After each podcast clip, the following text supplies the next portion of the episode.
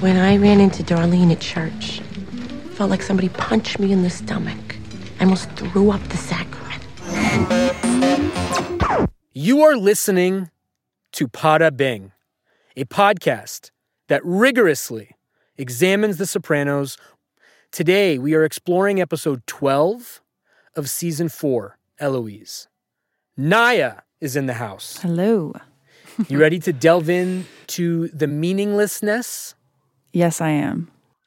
HBO synopsis Tony continues to haggle with Johnny Sack and the two Carmines over the Esplanade profits. Carmine makes a decorating date she can't keep. Furio proves a reluctant companion to Tony on a casino junket. Paulie plays an impatient chaperone to some ladies from the nursing home. And Meadow debates the true meaning of a literary classic with her mom. Hmm. I'm going to spare you with my Billy Budd analysis. I'm going to record that shit after the fact. Good, Because that shit will thank take all night. there were certain spots on my outline where it's like, what the fuck, Vic? Yeah. Awkward silence. Awkward silences are perfectly acceptable. You already know that, though. Yes, I do. Okay. This episode was written by Terence Winter and directed by James Hayman. Hmm. First, originally aired on December 1st, 2002. We open on Dan Castleman talking to the jury. Recall that he is was an actual prosecutor in real life and he officially consulted for the show for David Chase on all the legal stuff. Um, invited him to do the podcast. Have not heard back. The nurse from earlier in the season is a bystander, also a friend of the pod. She and Junior exchange glances. It's officially confirmed, Naya, that she was undercover for the FBI during those encounters between Tony and Junior in the exam rooms. I know. It's so nice when you see these actors reappear. It feels like it makes such a difference. Meanwhile, Bobby is sizing up jurors. Which one is he gonna take out? Naya, what characteristics would you look for when determining what juror to intimidate? I think I, it would depend on my emotional state at this point a little bit. I'd probably pick someone in the worst outfit if I was to be honest. But here's my question with the wedding band, right? So we they definitely Who's make wedding band? the one of the guys that's on the juror. Okay, what they he make this weird like point to notice that he notices that he has a wedding band on. I've read a bit on the internet people have noticed it too. And my question is, do you think that he picks him in his mind because he's jealous because he lost his wife and he wants to target him in some regard subconsciously or is it he has a family so there's more at stake? Maybe a little bit of both. Yeah. The wedding ring actually answers my question, which is Yeah. what do you, why'd they pick him? He's got baggage. Yeah, he's got a family. So Bobby's sizing up jurors like you and I order up coffee. Cut to Carmela pulling homemade. And you don't have to laugh at my shitty jokes, by the way. There's a lot of there's a lot of them in here. Cut to Carmela pulling homemade scones out of the oven. Naya, Junior's about to put someone in the oven as Carmela pulls something out. Nice touch. I love it. We see an orange juice container in a glass prominently placed. Is someone going to die this episode? Why, yes. Just not someone we would have ever expected, right? Someone could have died between the orange juice. Tony was on one side and Fury was on the other. Yes. Could it be one of them this episode? Let's get there. AJ We Learn wrote a piece on Melville's Billy Budd. And now for a word or 103 on Billy Budd. Billy Budd was a novella by Herman Melville, perhaps best known for Moby Dick. The basic premise of the story is that Billy Budd's a sailor who's accused of something, and he does something in retaliation for which there are dire consequences. The controversy at the dinner table between Carmela, Meadow, and her friends later this episode stems from an analysis of the story as being early in representing homosexual feelings and the harsh ends people would go to suppress those feelings. Or in the case of Billy Budd, who was described as extremely handsome, affable, and sociable, the cause of those feelings manifesting outwardly. Next, Furio rings the bell. Looks like an F1 racer over here. So cute. Poor Benny. Just when he thought he moved up a rank, he gets put on the bench faster than Kawhi Leonard with two fouls early in the game. Note that he comes in this time, and it's worth mentioning, Naya, for the last time. Oh, I didn't I didn't get that. Yeah. Carmela's never looked happier.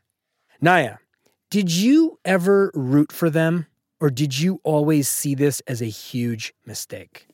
I think deep down I thought because also she kissed the wallpaper boy guy. Vic. Yeah. So she showed some sort of remorse for that, but I part of me thought that she would have an affair with Furio. I really thought that that was going to play out, I think when I watched it. And I think every time for the first couple of times I watched it, I kept being like, "Why? Why didn't they give us this? Like give Carmela a win." Like I I really thought that it was going to play out. Artie's uncle Zio, we learn, is helping with the framing of Furio's mother's apartment. There's a spinoff. The guy should have a show on HGTV. Tony comes down, Furio hands him a pamphlet. He shares it with Carm. Ocean Club at Paradise Island. Three days. Naya, how awkward that Furio was the one to give Carmela her, quote, two tickets to paradise. Cue the music and insert it right here. I've got two tickets to paradise. Won't you pack your bags? We'll leave tonight. I've got two But that he won't be the one traveling with her. Tony's twisting a knife through them both, but the poor guy is too blind to see it. Yeah. As smart as he is, 10 steps ahead of everyone else on every other fucking aspect of his life, why is he so blind as to what's going on with Carmela? I think he's just such a narcissist that he can't even imagine his driver and his wife would do that. Like I just think he wouldn't even think that. It's not even in And also for me this moment was like when I watched it this time cuz you know where there's always kind of like is this all in her head? Does I know he likes her and he's a little crush on her, but like in this moment you could tell that they actually really do both have a connection with each other because they both looked embarrassed. They both looked humiliated and awkward. Like, this was the first time it was a shared experience between them that I, we don't see. It's usually like just a little playfulness and flirty, and then like it's like all in your head, but I don't know. This is the first time I, I believed that they had something together Yes, deep down. I agree. I'm with you. Great soundbite to drive the point home about Tony's obliviousness. Oh, I know you need a break. Deep down, that's probably the reason you got your hair cut. If uh, if you heard something like that, would you Carmela that scene, or would something in you change? Would that one land on your chin, or would would it enrage you? It would enrage me unless I was used to someone saying shit like that, which she is. What sucks is we don't get to see that episode. I would have loved to see Tony and Carmela on a three day weekend at Paradise. Whatever. Two tickets to paradise. You believe that in there? The tickets? For two years, it's been a bitch fest about how we never get away. So I make it happen. Top shelf across the board. All of a sudden, her mother's psoriasis is like the bubonic fucking plague. You know what? Va fungal. I don't know why I bought it. Furio can barely hold it together. He's almost building up the courage, like he's building up his mom's apartment to make a move on Tony, right? He's building up some courage. He's building up some ammunition. Yeah. Tony is so oblivious still. Look, if I was sitting in a car with somebody and I was talking like that, I would be able to sense, He was definitely pushing back, yeah. you know, and defending her in a way he probably hasn't in a while. Then Tony calls her a moody bitch. Shots fired. Yeah. as far as Furio's concerned. Naya, what does trash talk about your significant other to friends, or in this case, business associates, to quote Tony, what does that indicate to you? Just a real lack of respect. I don't do it until like we're not together anymore. Exactly. That was kind of what I was getting at. Yeah. It's taboo, right? Yeah, it's just not cute. Girls fall victim to that a lot. They'll complain about their boyfriend, then we all tell them to break up. Then they get back together, then we look like the asshole. Mm. Cut to little Carmine on the golf course. One of my favorite lines in the whole series. Johnny Sack pulls up. This is a wonderful scene and the context of a golf course to propel or drive business interests and deals is perfect. There he is, live from Miami Beach. Carmine Sr. is delayed. Forgot to put in his Desenex. Is that a denture? I don't know. I don't want to know what that is. Last minute insertion here, friends. Desenex, it turns out, is an antifungal foot cream. To which I'd like to say, a Don doesn't have foot fungus. Note Johnny Sacknaya with the obligatory hug to little Carmine. What he's really thinking, though, is this fucking guy. Yeah. He knows this isn't going to be easy.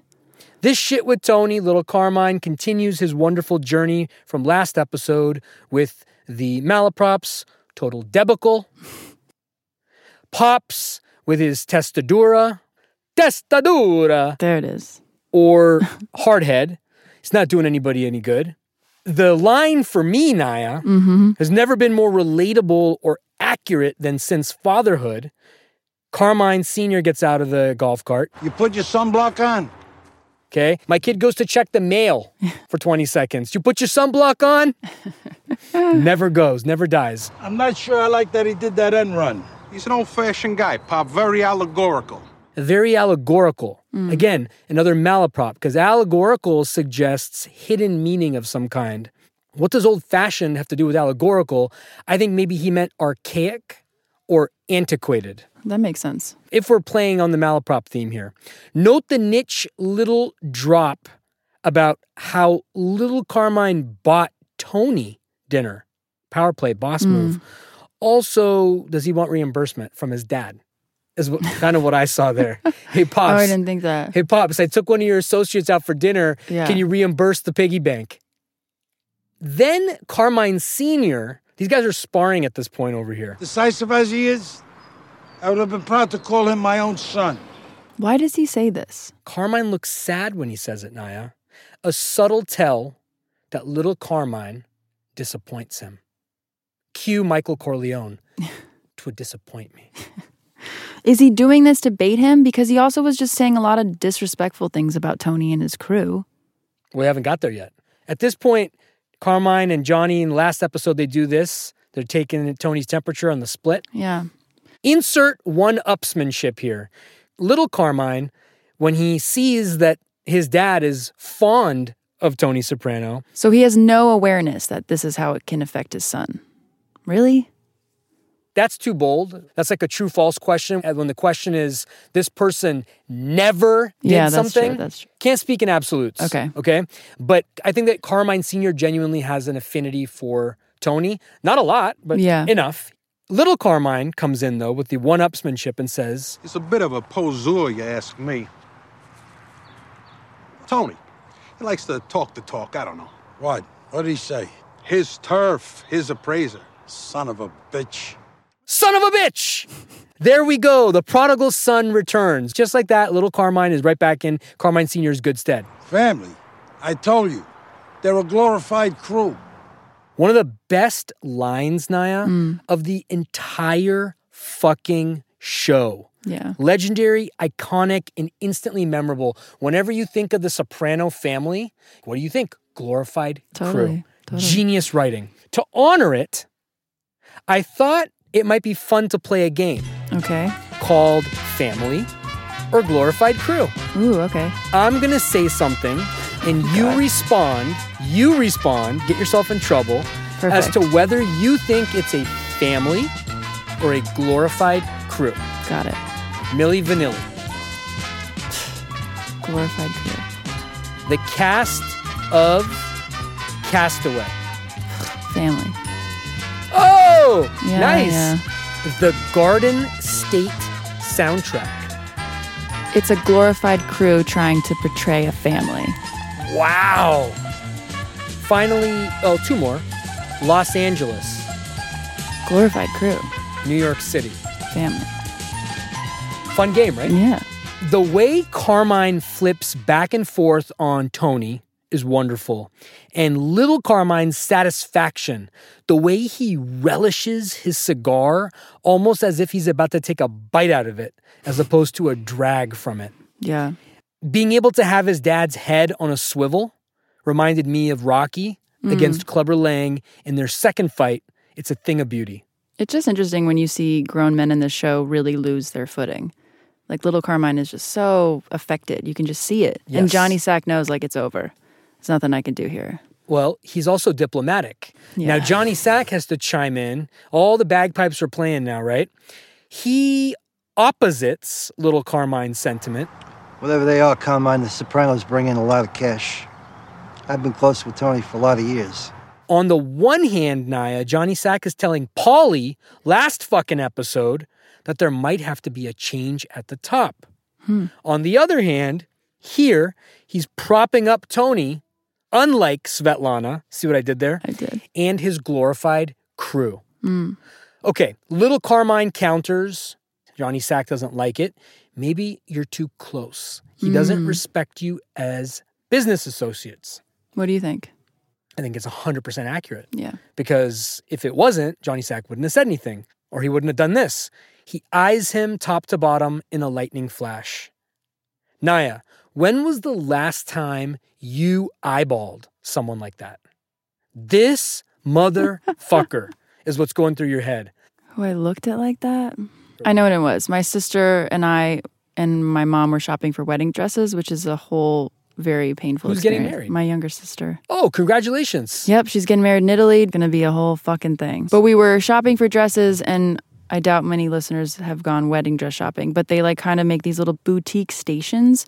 So it's like we're in one kind of corner, and then there's like other weirdo brides and their whole crews.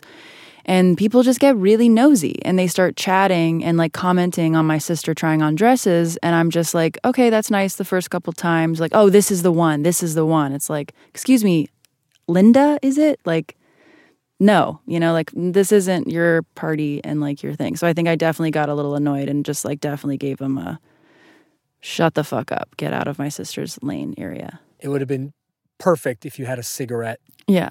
Carmine Sr. loses his cool, and little Carmine and Johnny Sack size each other up as they ponder what Carmine's next move will be.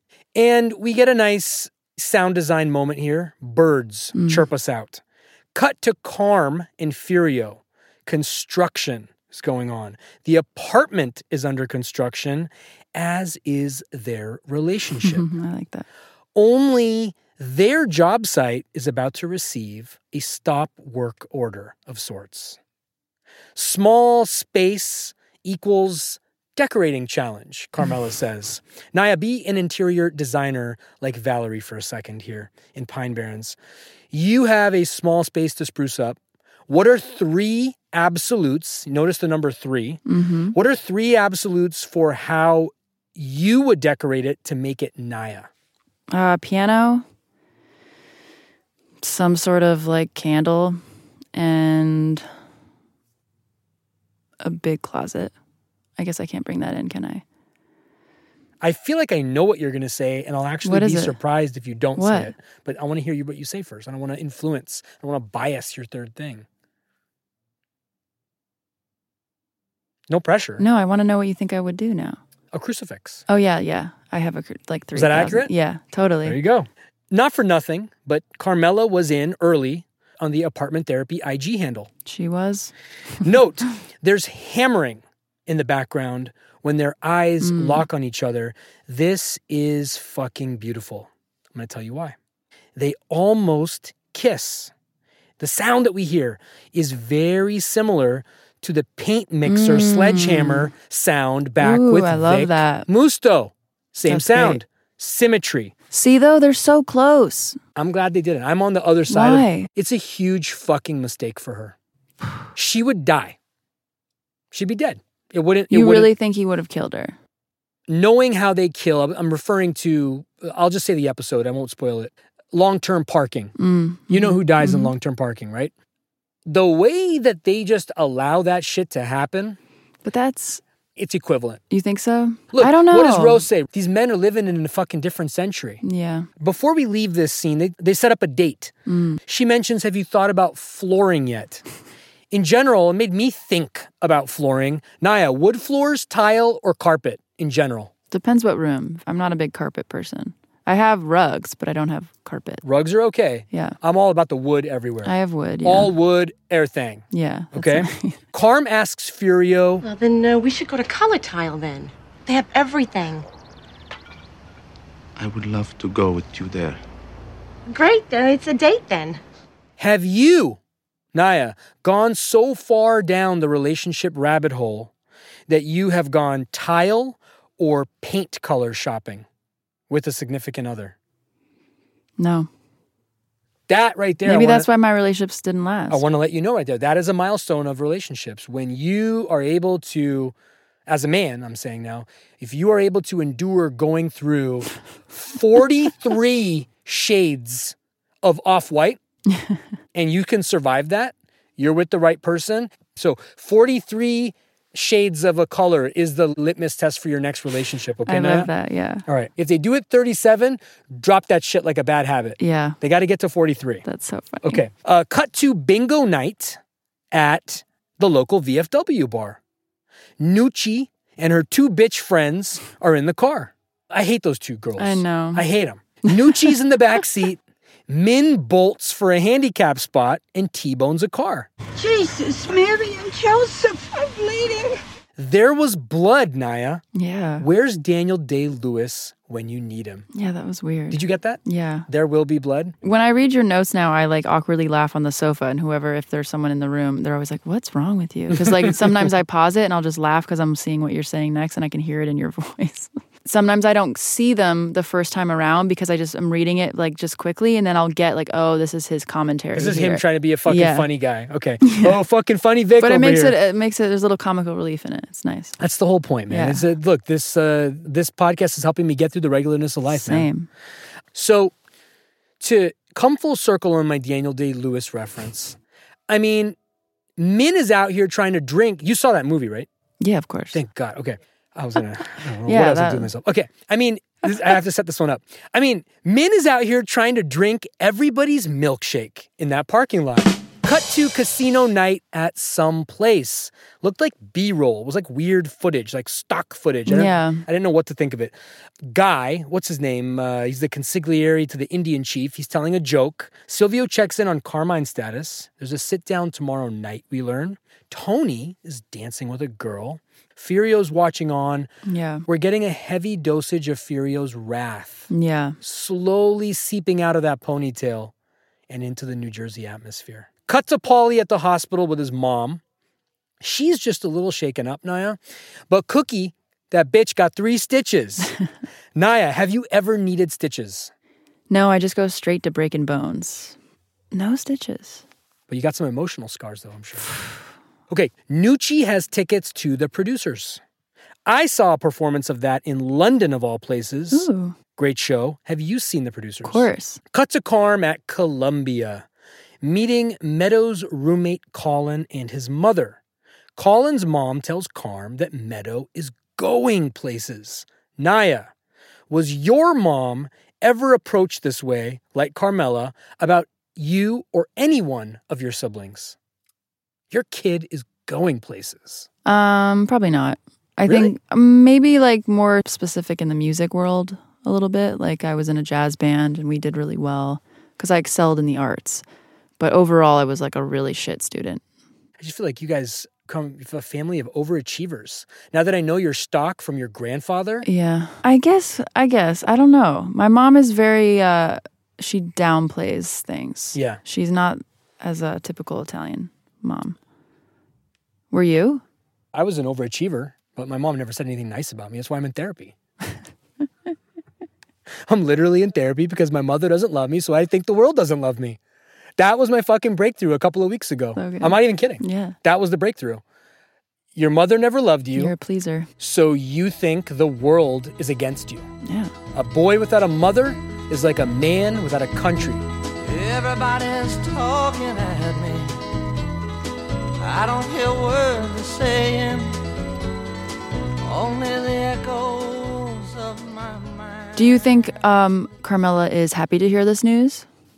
No, You think already she's feeling weird? I think she's jealous of Meadow. Already. Yeah. Interesting. I think she's been. I think she got jealous of Meadow Yeah, the when day she got the Columbia admission letter. Remember the Mm. Berkeley thing where she almost threw it away, then she pulled it out of the trash. She was jealous of her then. Montclair Mm. State, man. yeah. Um, not in a bad way. In an envious, It's a normal way. There's envy, this- jealousy. Yeah, there's a whole slew of articles about the relationship between daughter and mothers, and you know, famous Judy Garland, Liza Minnelli rivalry between daughters and stuff. It's very common, but it's usually because the mother's a narcissist, and I don't necessarily think Carmela's a narcissist. I think it's more it stems from her failures. She's very insecure, actually. Yeah. That's why she's trying to protect herself financially. She's insecure. Yeah. Also, I think something I realized when I sat down was like, it's Meadows' first home. Uh huh. And it's like she makes this space, she's going to cook the food for them. And like that's kind of Carmela's territory. It's so her job. already Meadow is encroaching on what Carmela does best, which is host, have a house. Beautifully stated. Meadow comes in with her friend Alex. Carm brings up Finn. Who the fuck's Finn, Naya? We haven't heard of him yet. We learn that Meadow is waiting for him to say he loves her, I wonder how long they've been dating. That but she he hasn't. Yeah. What gives, Finn? The fuck? Maybe they only fucking met and she's just psycho, like most girls. How soon is too soon to say I love you, Naya? I think it's case by case. Okay. Here's a very diplomatic answer. How long is too long? I don't know. I haven't experienced that. Okay. I don't like those like cheesy gestures. One kid, he had two envelopes and he was like, pick one. I was like, I don't fucking know. Which one do you want to give me? And it was like a wooden letter. Like it's just, he went to like Papyrus or somewhere like. Home of the $19 card. Yeah. And he opened it to like parchment paper and it was like, I'm falling in love with you. And then the other one said, I love you. Has anybody ever done the Love Actually cue cards thing for you? Where they hold up the cards like then the- I'd be like, Keira Knightley? get the fuck out. Never saw that movie. I hate that movie. You saw that movie. I saw it, I hate you it, You saw yeah. it and you I hated it, it. That's why I brought it up. Yeah, I'm bringing up all the things you hate. Interestingly, Carm and Meadow are feeling the exact same way in this moment. And it's all in Carm's eyes, Naya. That that's her setup for a beautiful line. Hmm. Some men have to move at their own pace, Med. Naya, what does that line mean to you? Go to town, girl. Fucking excuses, man. Get it together. But it doesn't seem like you have a pace problem. I don't. They move quick. Yeah, but there's other fucking areas where I feel like it's dangerous to move quick though. Look, I'm speaking like, like a devil's advocate here, like looking at like a brother figure to you, right? Like Yeah. a like a big brother. If they're moving quick, it just kind of conveys to me that they have an agenda and it's a physical one. sometimes, but that doesn't mean that you have to sleep with them. I think sometimes it's it's like if a man presents something that he cares about and then he owns it, that I think is like a real Attractive. Yeah, very attractive. So it- no it matter if it's too to soon and too he wants to own it and just tell me how he feels. And that's where it's like, yes, people all have to do that, but it's kind of sometimes justifies people not doing the right things or doing things at their pace, so which could take forever and affect the other person in the relationship. Okay. Do you think men can move at their own pace and it's okay? Yeah. It took me six months to ask Katie to go to Starbucks. But then and why can't we? with me. That's Pathetic. It's pathetic. But hey, all right, that's tw- what the 20 big weight was for. That's so cute. I was shot. I was. um, I. I didn't think I was good enough. Uh, The reason it took me so long is insecurity, yeah, that makes sense. and it goes back to my mother not loving me. I get it. Low grade trauma. Yeah. You know, I never. It was funny. You mentioned a while ago. You're like, wait till you start getting into some of the other stuff. I'm starting to get into some of the fucking other stuff. Yeah. And I'm thinking about you. I'm like, oh, Naya, this is what must have been what Naya was fucking It's so about. like it's so enlightening. I don't know. When you find someone that's just smarter than you about studying your mind and patterns, you just start to realize like things that you can't even fathom. You know what she allows me to do in therapy? Why I respect her? She lets me arrive at my own conclusion Yeah. at my own pace. That's nice. She doesn't push me. She'll But ask she a question. She- definitely will like leave the clues around you and be like, yes, she'll ask a question and she'll be like, and then what about that? She knows where yeah, to like. she, she's good. she's a professional. Yeah. But it's taking me six months to realize that my mother didn't love me. Okay. like, and I joked at her and I said that I literally said this to her, and then we'll move on because this No, is not no. my fucking therapy session. I said, Is everything about everybody really about their mothers? Yeah. And she says, Look, I'm, that's very Freudian. I'm not going to say that. But I said, So basically, all this money just to find out what I already kind of knew. But the key, Naya, is that I've never verbalized it. Mm, yeah. Totally. What does Melfi say? we find answers through verbalization. I've felt unloved, but I've never said. It's powerful. It's super powerful. It's weird. Okay, back on Casino. Cousin Brian let it go. Once again, can barely stand. I hate this guy. Duncan Sheik over here, barely breathing and whatnot. I had to. Love Duncan. The message is clear. Brian's all in on Team Tony. Mm. Tony's chewed him up and spat him out to the extent of where his loyalties lie. Carmela doesn't stand a chance, in other words. Marty, why don't you chopper them out? Chopper? She's getting fired. Guy's name is Marty. Couldn't figure mm-hmm. out his name earlier. That's what his name is. With the ears. If ever there was a perfect name for a right hand man, a setup guy, Marty. Cousin Brian is bum bum bum bum bum. Bum ba ba bum bum bum ba ba bum bum ba ba ba. I thought it was Beethoven. Mm. Had to look it up. It's Wagner. Wagner. Wagner, yeah. Wagner's Ride of the Valkyries. This got me pondering some more. I knew you knew this was coming. When I have a really short note, you know that I'm going to fill that shit up Oh, with a bunch of fucking chicken. Uh, especially when you ask a question. Yes.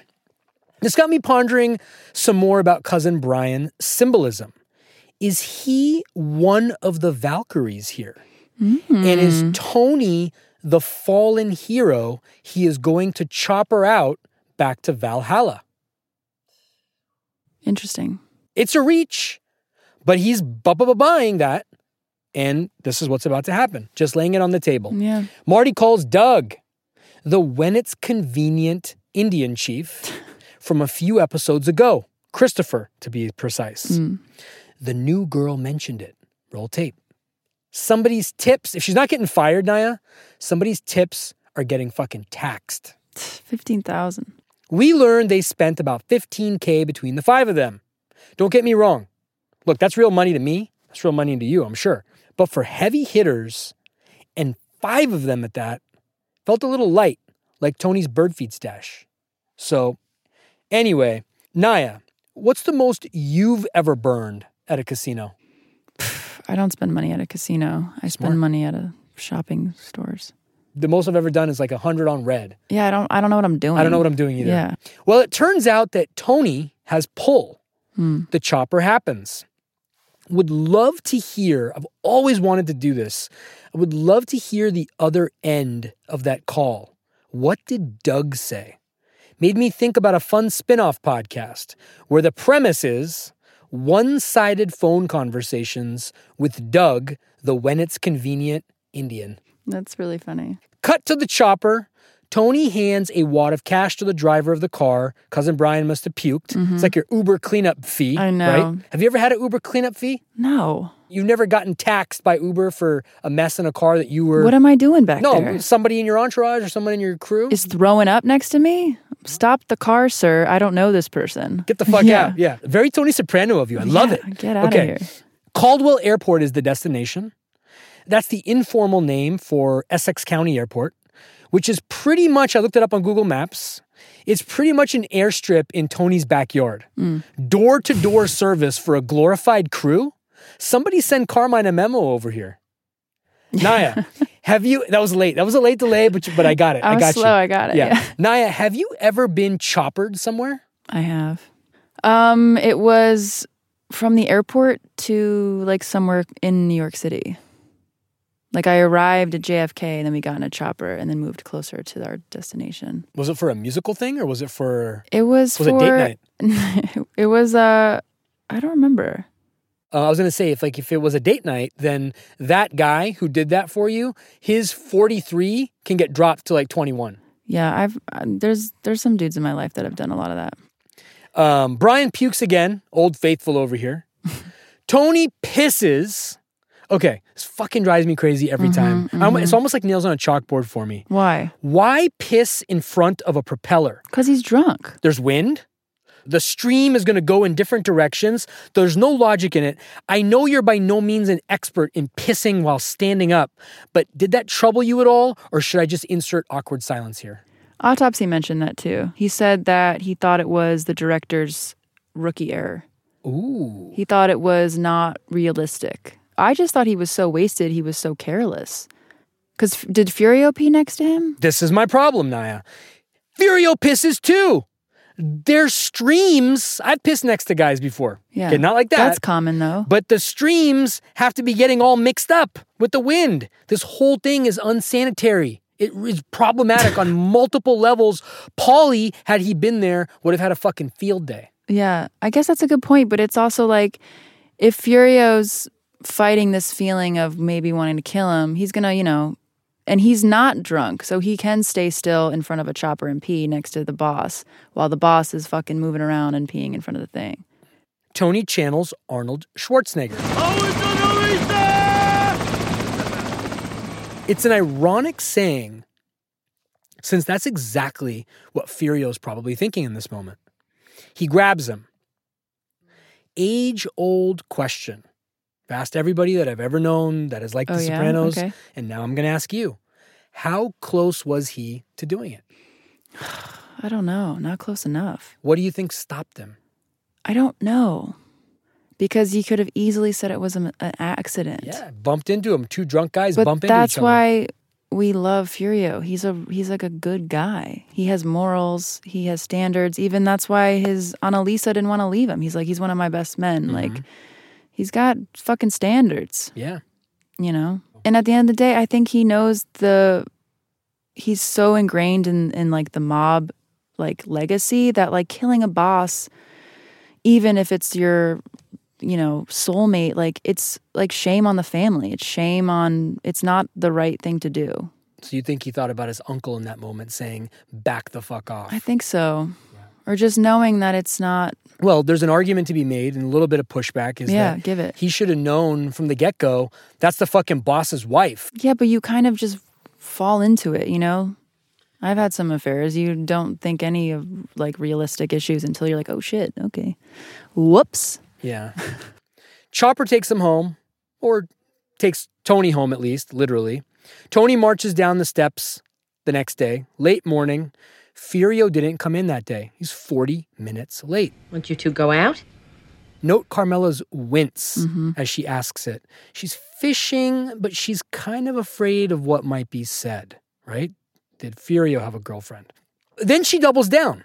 Mm-hmm. She's giving him the Spanish Inquisition now. Was he out with someone last night? Carmela immediately calls Furio's house when Tony goes back to bed. She's visibly agitated.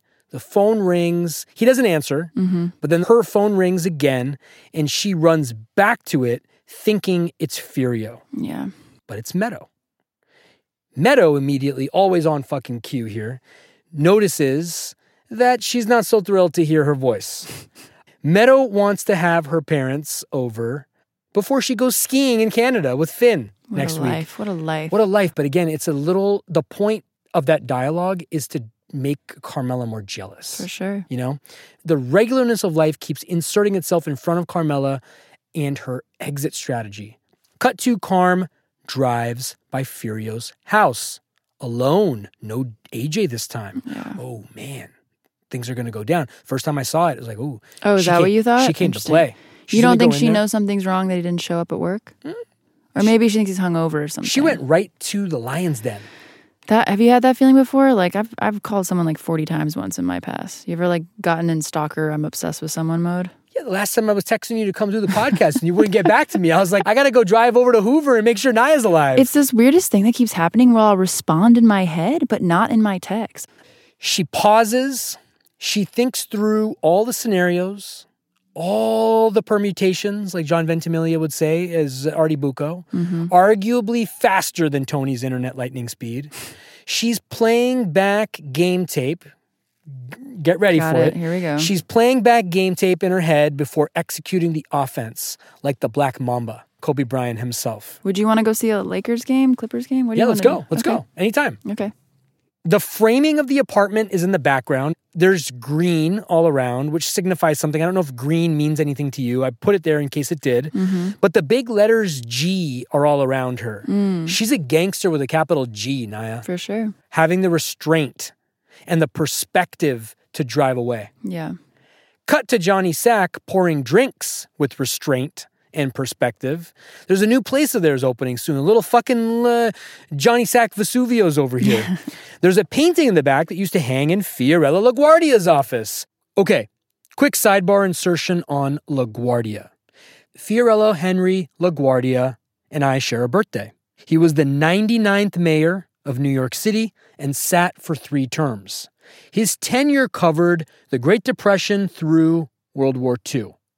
He was also an early podcaster of sorts. He had a show on WNYC called Talk to the People.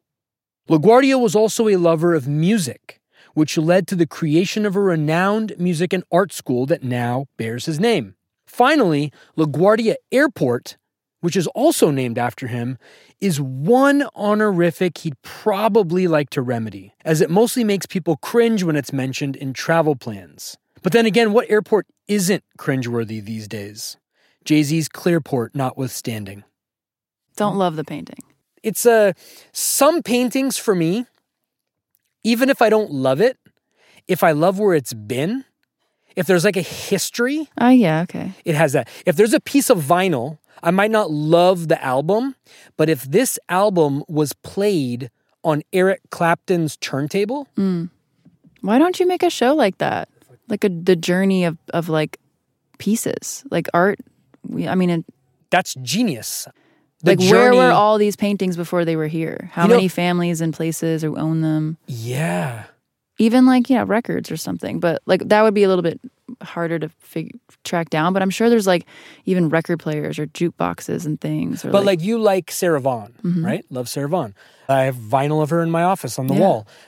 If I found out that this album of Sarah Vaughan's was on um, yeah, totally, Barack Obama's turntable, exactly. That could be cool. I'm gonna f- f- sign me up. Yeah, you should really make that show, Vic, because there's these other shows on Netflix that. Well, you know what? Let's fucking go pitch it together. Okay, Okay, no Carmine at the new place. Tony's irritated. He doesn't want to talk to the messenger as he sees Johnny Sack. So, what's the deal, Naya? yeah, 40% of future deals, not past deals. Johnny Sack gulps when he tells Tony that. That gulp, Naya. Tony leaves. Bells start ringing. What does that mean? Bells tolling. Ernest fucking Hemingway over mm-hmm. here. Is someone specific about to die? Or is it a tacit reminder from Hemingway's story that we're all gonna die? We're all in this together. Jesus. Johnny Sack picks up a cigarette and takes a legendary drag. So good. One of the best drags from a cigarette ever. Cut to Carmela coming out of church. Nice symmetry with the bells, of course. Darlene calls her out of the crowd to thank her. The fuck Darlene come from?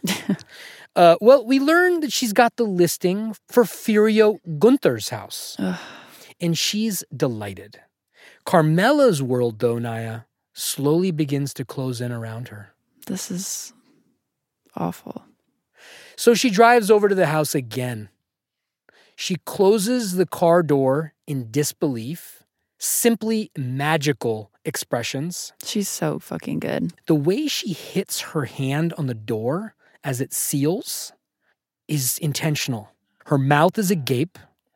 Then, what a captivating choice to pull the camera away from Carmela slowly as she peeks through.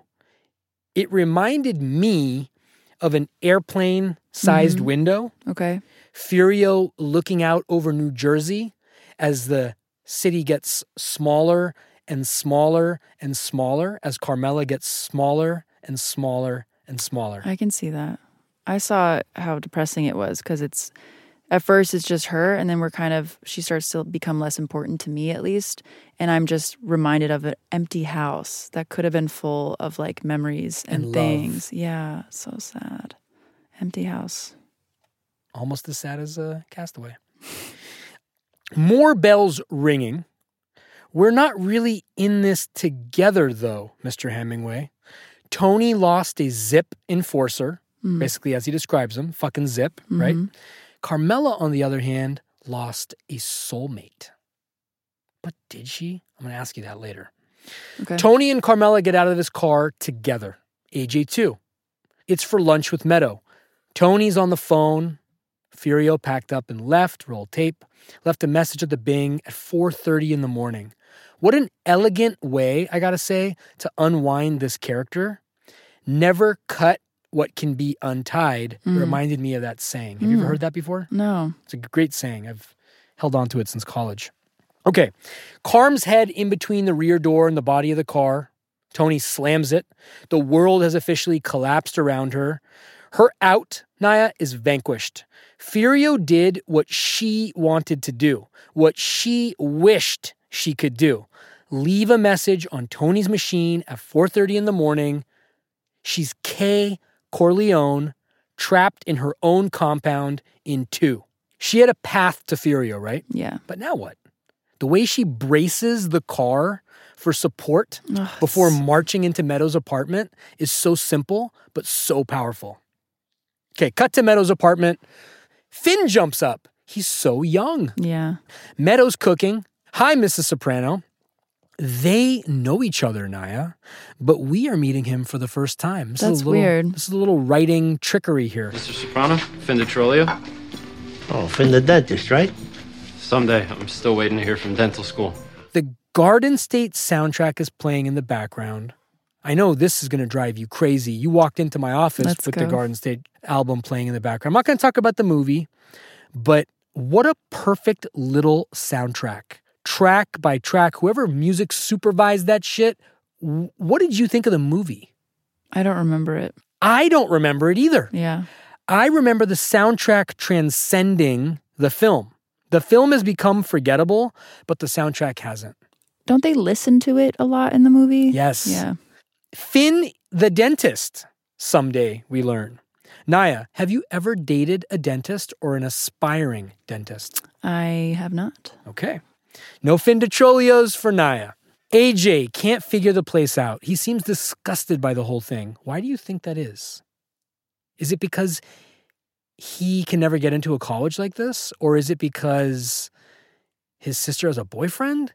Or is it because he has to have dinner with his family? I think it's that. He has to have dinner at, at his sister's. It's not even in his comfortable house. It's not at a, you know, it's just weird. And he's at that weird age.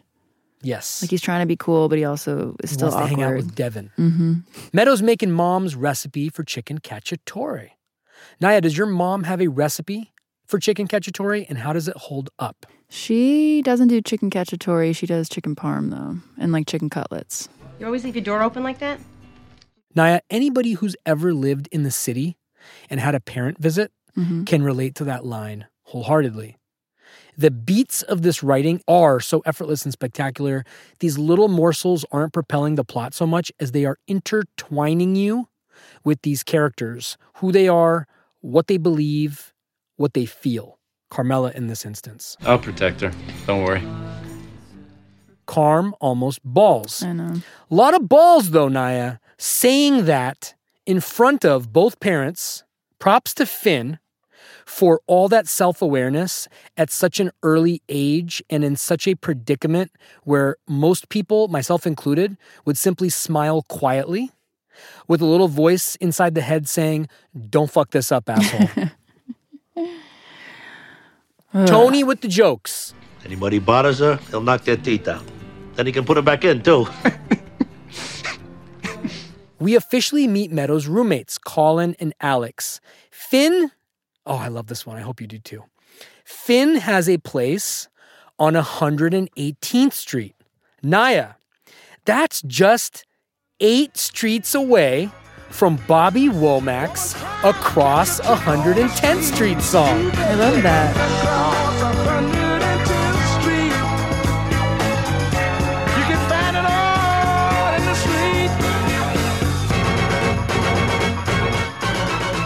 Finn's dad was in the Navy, we learned. Born in Japan, spent his first 10 years on a base near the Azores. Sidebar insert here, guys. The Azores is an archipelago of volcanic islands several hundred miles off the coast of Portugal.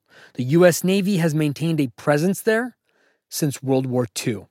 His dad was a surgeon, not a sailor, we learn, mm. kind of creating this distance between Carmela and their status Yeah, for sure. and Finn and the roommates. Let's keep mm-hmm. rattling off the resumes of her roommates, shall we? well, they're all eating like very homey chicken cacciatore. Yes. The Shin song is still playing. New slang is the song. Fucking melting everybody and everything in its wake, except for Naya. Yep. There's awkward banter. Carmela's someplace else. Maybe she's with us, at least with me, inside that Shin song. Cut to what she might be feeling in her head at that moment breaking things. Hmm. Johnny Sack's restaurant got vandalized. Little Paulie and two random dudes throwing bottles. They spray paint cock and balls on LaGuardia's one time office painting. Back on the Finn dinner party. A friend of Finn's dad has a place in the Laurentians hmm. near Montreal.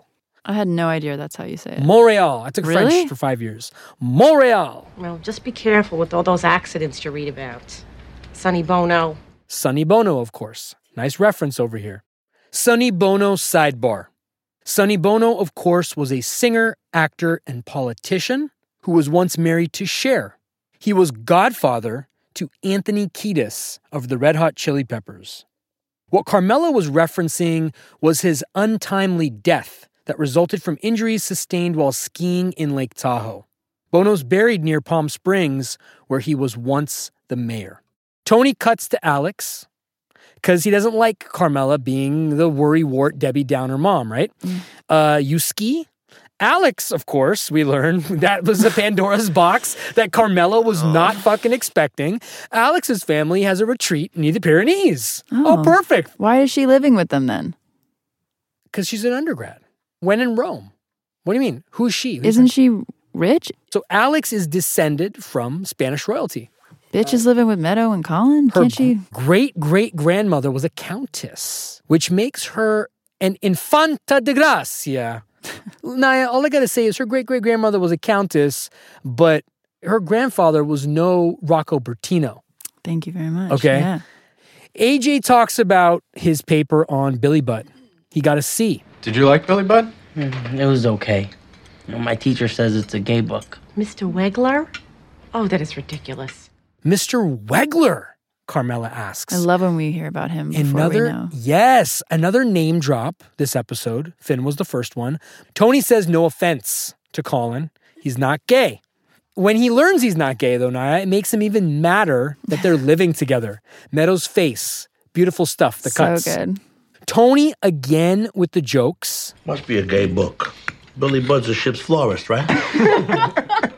Everybody laughs. The reason I'm bringing this to your attention Mm-hmm. is there's a theme that is starting to take foot here. Everybody laughs at Tony's Mm. jokes, even when they aren't that funny. They have to. Yes. Meadow presses her mom about the topic. That book is gay. I keep talking about this because there's a reason. You'll see momentarily. Leslie Fiedler has written extensively on gay themes, Meadow tells us. I looked him up and I was going to invite him on the pod, Oh. but he passed away Oh. about a year after this episode aired. Really? It would be cool to see what he thought it meant using this as like the subtext. and why it was in The Sopranos. Yeah. She's a he mother, and he's lectured at Columbia, as a matter of fact. Well, maybe he's gay. You ever thought of that? Wow. To which I immediately thought, since Rage Against the Machine is coming back, calm like a bomb over here, Carmela. Yeah, that was out of character for her to lose it like that. Yes. Cut to Carmine Sr. assessing the damage of their new joint. Cut to Paulie. He's mad that little Paulie trashed the restaurant. He said little Paulie to trash Carmine's restaurant. He works for me. He's thinking, shit, Carmine is going to hate me now. Oh. Man, I'm slow. That makes total sense. I want Got it? yeah, yeah. Silvio goes off the record with Paulie. Since you ask, I think certain people starting to wonder where your heart is. People who? Tony? What the fuck's that supposed to mean? Right there. Your attitude lately. Four months inside, I'm supposed to skip down the street? You're only as good as your last envelope. You know that. You have any idea What Albert kicked up last week? Fuck that fucking parakeet.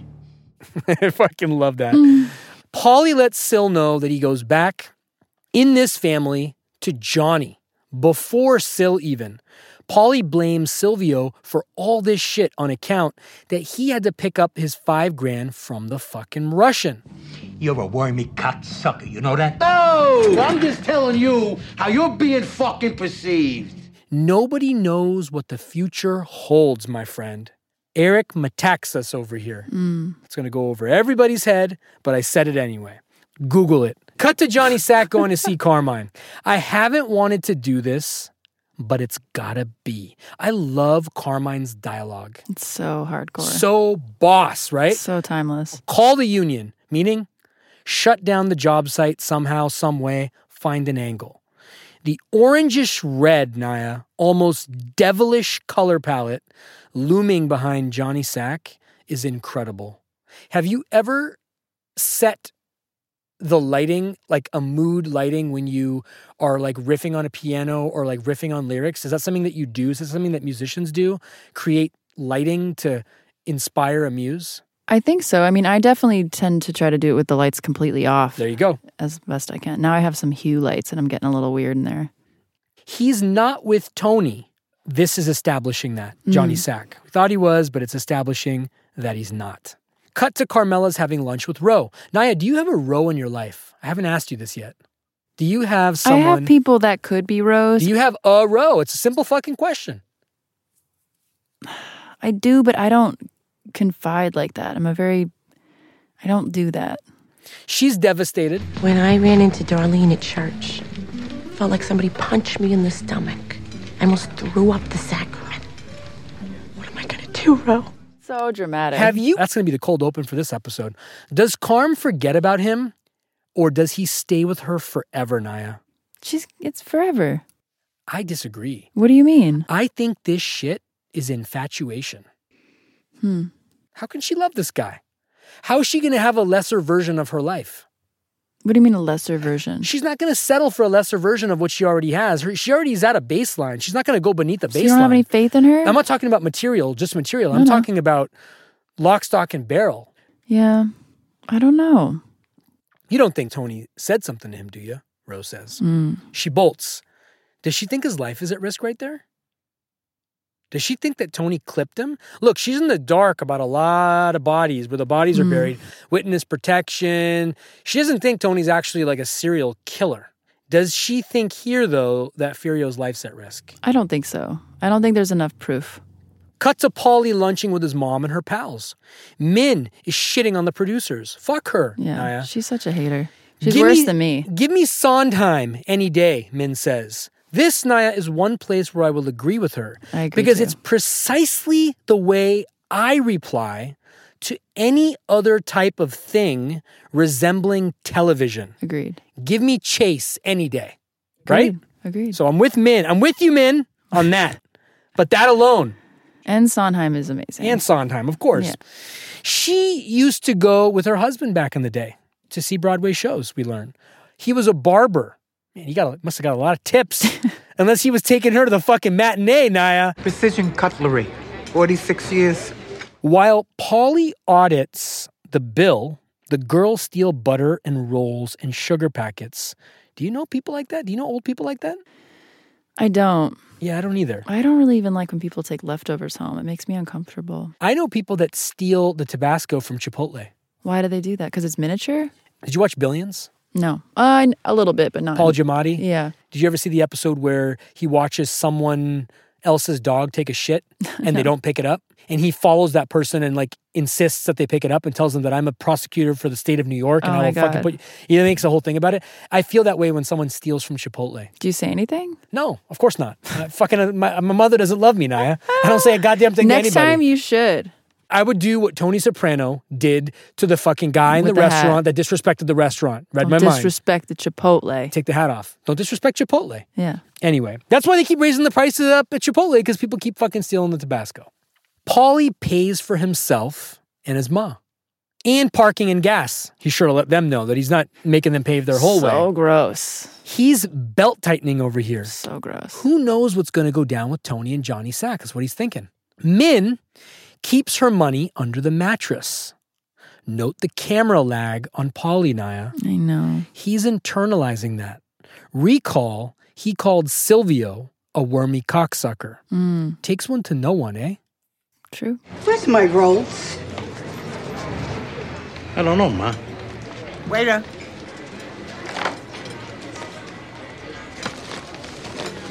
These Parker House rolls, they belong to my ma. These rolls, Naya, got their name from whence they came.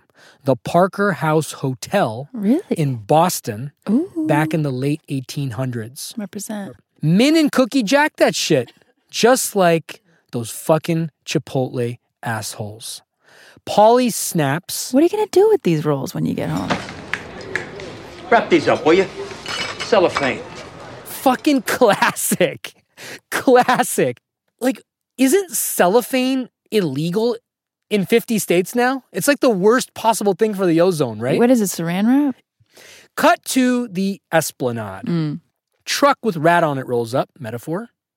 Yes? hmm There's the cat tractor next to it too. Site gets shut down until further notice on account that non union laborers are being employed in violation of their master agreement. Benny, Vito, and Patsy are despondent. Mm-hmm. Well, not exactly, but you get the idea. Cut to a gas station. A juror, the juror, is buying candy bars for his son. Eugene Pontecorvo comes in stealthily. Goes Pablo Escobar on the bridge on him. Roll tape. What are you doing? It's a privilege. Hardworking guy. Wife and two kids. Performing a civic duty we should all take part in. We know you do the right thing. Naya, if you were that juror, would you have been scared out of your fucking mind? Or would you have been egotistically hostile? If it was me, Yeah. knowing what I know about the mob and stuff, or if I was just a normal You're person. just a person in the world. If someone comes up to you and a thing says, "Hey, you're that juror. Must be really tough," you know, As You me. as you, You'd be like, "Yeah, you know, Fucking you got, get out of the country, man. you got a sister that's about to get married." But also now in this day and age, it just sounds like you follow each other on fucking Facebook. You can learn all that information on Facebook. too. That's true. but what are they gonna do? Are they, are you really a target to them? You think? but see, that's the thing. This is the problem with our society. What? Tell me. Am I? Are people really going to come after me? Who's going to fucking do credit fraud on me? But they do. People are people, man. Oh, I just fucking, I just fucking quoted Svetlana. Did you see what just happened there? Oh yeah, Like the totally stream of consciousness. People, are People, people. What would you do if he approached you on the street? I would put my house up for sale. Furio speed. Furio speed. I would move to Canada. Um. Okay. Cut to Carm sobbing in the bathroom. When was the last time you did that? I'll tell you if you tell me. A couple days ago. Me too. Yeah. The phone rings. It's Meadow. She called to ask if Carm was mad. Thoughtful of her. She asks about doing their old tradition. She's trying to angle something's going on here. I always thought she wanted some money. But She Mm. can just ask Tony for that if she needs it. Definitely. Under Eloise's picture, the plaza for tea. There's an awkward conversation that takes place. It's kind of a precursor to their awkward lunch. Conversations with your mom ever trend like that? My mom is a little different than Carmela because she gets it's more of a defense. She gets very defensive quickly and she can dish it out, but she can't take it. Ah. Carmela can't really take it either. Well, but this is the first time she's shown signs of this behavior Of because weakness. because this is the first time Meadows seeing it and like asking, "Are you mad at me?" Like this is new to her, you know. So Furio really was the trigger. Cut to the Bing. Hmm. This business agent was there from the union. Put on an Emmy caliber performance. Naya, the show's winning so many Emmys at this point that they write that shit into the show full stop. Tony's call, he decides there's going to be no retaliation or counter retaliation. Cut to the plaza. Carm brought the gloves. Have you ever worn gloves like those this century? Yeah, but this weird like tradition High is, tea shit? is a weird. It's a British thing. yeah, but it's not an Italian thing. But it's like a thing that people want to do to be fancy and white. Yes. I It's find a it very odd. It's a white thing. Yeah. It's not an Italian thing. It's an interesting But that that's said why Italians are doing it. Right. To, right. To your point that you just made, Meadows' dinner Mm-hmm. was a white dinner. So white. And Tony was down. Where's Colin from? Ohio? Yeah. Tony was swinging, rolling with the punches, fly like a butterfly, sting like a bee, Carm. That's exactly what he wanted to tell flexible. her. You got to be flexible with these people. Carmela, though, was paranoid about her own ethnicity. Yeah. And it was really interesting to see for the first time, by the way. Well, yeah. Um, she has no power at that table. Carm's chippy. Parking, directions. She brings up the literature again. Then Meadow calls her mother, Mm. and it's never sounded more derogatory. Yeah. Lots of subtext. I joke with Katie, I'm like, you don't ever want the kids to call you mother. Lots of subtext, Naya. Excuse me, Mrs. Danvers. That is a reference to a 1938 novel called Rebecca. What do you have against love? Wow, the writers are just fucking sticking it. I know. right? Writers have created these two people that are breathing oxygen and talking to each other. Yeah. And they're just going right for it. It feels eh, like a lot, though. Why are you not happy for me? Not only is she sticking the knife in, but she's twisting it. Why? But again, I, I don't have a good answer for that because we hurt the people we love. I don't think she's, but that's why the the bold questions seem a little out of character because she was just calling to ask if she was mad at her because she picked up on like a weird attitude from her mom that she usually doesn't portray, especially in public. Yes. So it's also like, you know, I don't think she really, she's bouncing back and forth and she's obviously in love with Finn. So maybe she's not doing it because then we see her very clearly make comments later that she knows is going to offend her mother. Mm. They're loggerheads, clearly. They can't even look at each other. Mm. Question Would you get up and walk out of that situation, or do you sit there and endure it like Meadow? We scream at each other. So not as much anymore because I've learned how to. In public? yeah. Wow. We used to, yeah. Bringing out all the demons. From harp music, we go to Latin music. Somebody's wedding, baby. Paulie walks in, spots Carmine. This whole thing is fish out of fucking water. Carmine's a guest. It's his housekeeper's daughter. There's a series, Naya. Small World. The groom's dad is Paulie's third cousin. What's a fucking third cousin? What's your name again? Paulie Gualtieri. Jersey? Your father was run over by a trolley, right? That right there screams of some comic relief for the prequel movie. If we get to see Paulie's dad's undoing or That's- demise. Yeah. That just reminded me that Paulie realized Johnny Sack hasn't been talking anything. No. Johnny talked to you about me, right? Johnny who? Sack? Talk to me about what? Then Paulie walks into a bathroom and has a reckoning with himself in front of a mirror. Mm. Going back to that scene with Christopher in Tennessee Moltisanti. He was okay not having an arc back then, but it Mm. turns out he kind of does wish he had one, and he's showing us right here. Yeah. Or Full even circle. someone fucking know you who you are. Yes. 50 fucking years in this thing, and this guy doesn't even know my fucking name. Well, also he's been putting in time to get good on that side, and now he's like, wait, oh fuck, I But- got played. But Karma's a bitch. He fucking turned his shoulders on the family, right? Tony's his family, man. Yeah. Good, bad, or indifferent. Cut to Carm going through the mail. Mm. She sees a Rome postcard. She walks in and sits there next to Tony, who's crushing a sandwich and olives, or was it grapes? Could you tell? I assumed olives. She's short fused with him too. She's short fused with everybody. AJ's reading Death in Venice, which interestingly is a story about writer's block, overcome by being around beautiful people in Venice. AJ randomly tells Meadow how much Carm was over at Furio's. Her brain starts working. She took you there Yeah. more than once, Interesting. right? Yeah. Next, Paulie breaks into Minn's. What possessed that? It's all about the money? I mean, he just realized all his work trying to get in with this family. I mean, he's fr- he's helpless now. He's going to take it out on somebody? Is that what no, that he just wants the intention? money. I don't think he really did want to kill her. Didn't he expect her to be fucking home though? Couldn't he have been a little cleaner about it? But he's he's freaking out. You were here to rob me, she screams. He suffocates her to death. Did this scene surprise you? No, but it did for what's Paulie's real name? He had a really hard time with this. He was really upset he had to do this and he had to go sit and talk to some of the writers about it. Oh, Tony beca- Sirico. Yeah, because it's not okay, like in his tradition. Like you can whack people like for the reasons of the mob, but this for some reason like seemed really disrespectful in his eyes or Yeah. something. It was like a, some weird thing associated with this kill for some reason. Interesting. Next scene, Paulie hands Tony a fat envelope. Hmm. What'd you do, rob a bank? Back in business, D. Patsy comes in. Johnny Sack is on the line. Paulie listens in.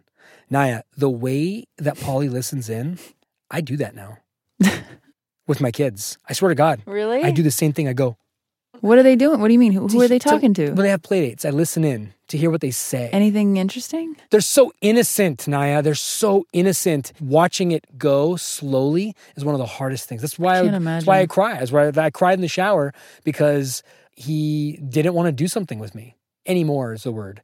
I don't do that anymore, Daddy. Ooh. Question for you: When was the last time you eavesdropped like that? Mm, I don't know. Uh, but you like low level stock on Instagram, right? It's the same thing. Oh yeah, I'm good at that. Tony levels with Meadow. Low level, I like that. Uh, I learned it from my therapist. Now, Low the, the actual term is low grade. Low grade, genius word. Because I was talking about like the major events in my life that have happened that are really bad.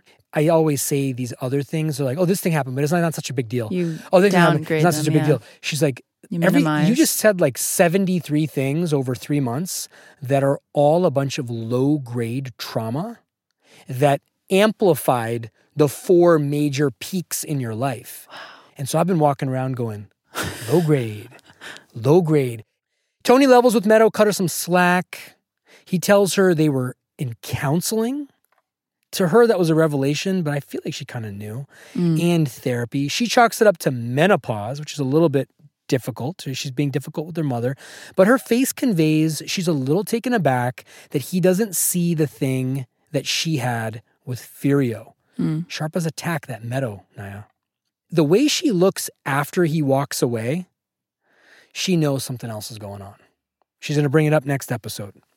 Tony and Johnny Sack meet in Tony's car, wrapping things up. All due respect. Hint to a future episode. With all due respect, uh, you want to go down memory lane? Put it in second gear, huh?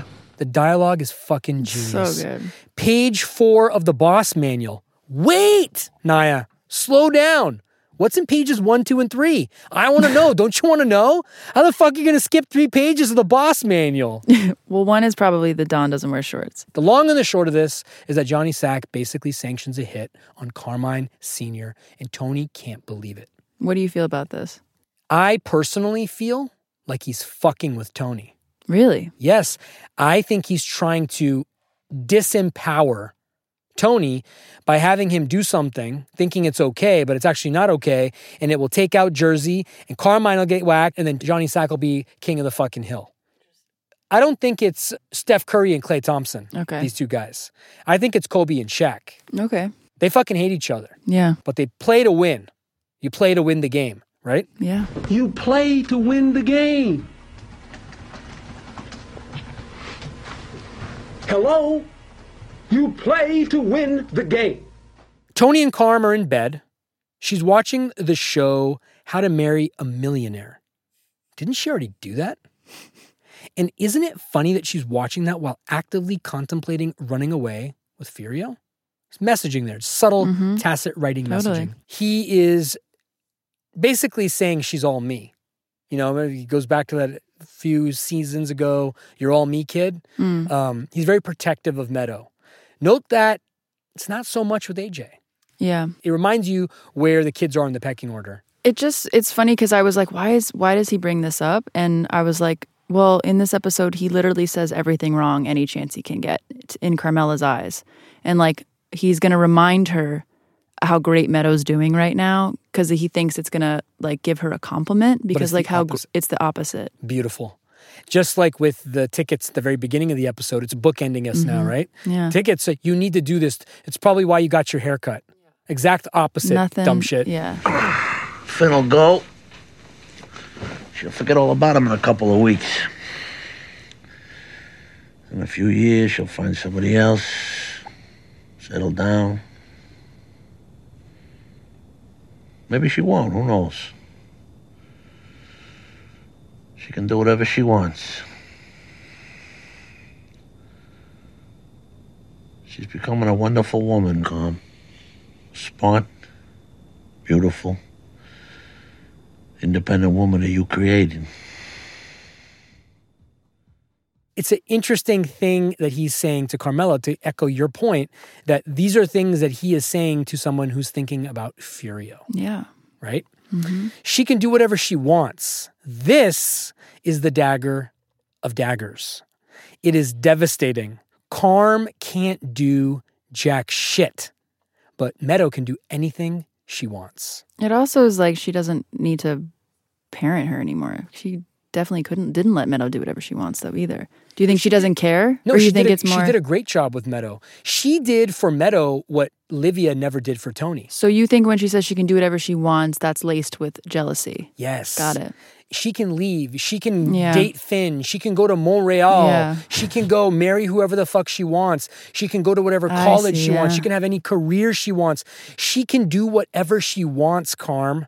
But he is talking like Michael Corleone to Kay Corleone, Mm-hmm, totally. saying, You can't take the kids, and you are coming back to Nevada. Yeah. Then, as if it wasn't good enough, I know. we are blessed and gifted with Annie Lennox again.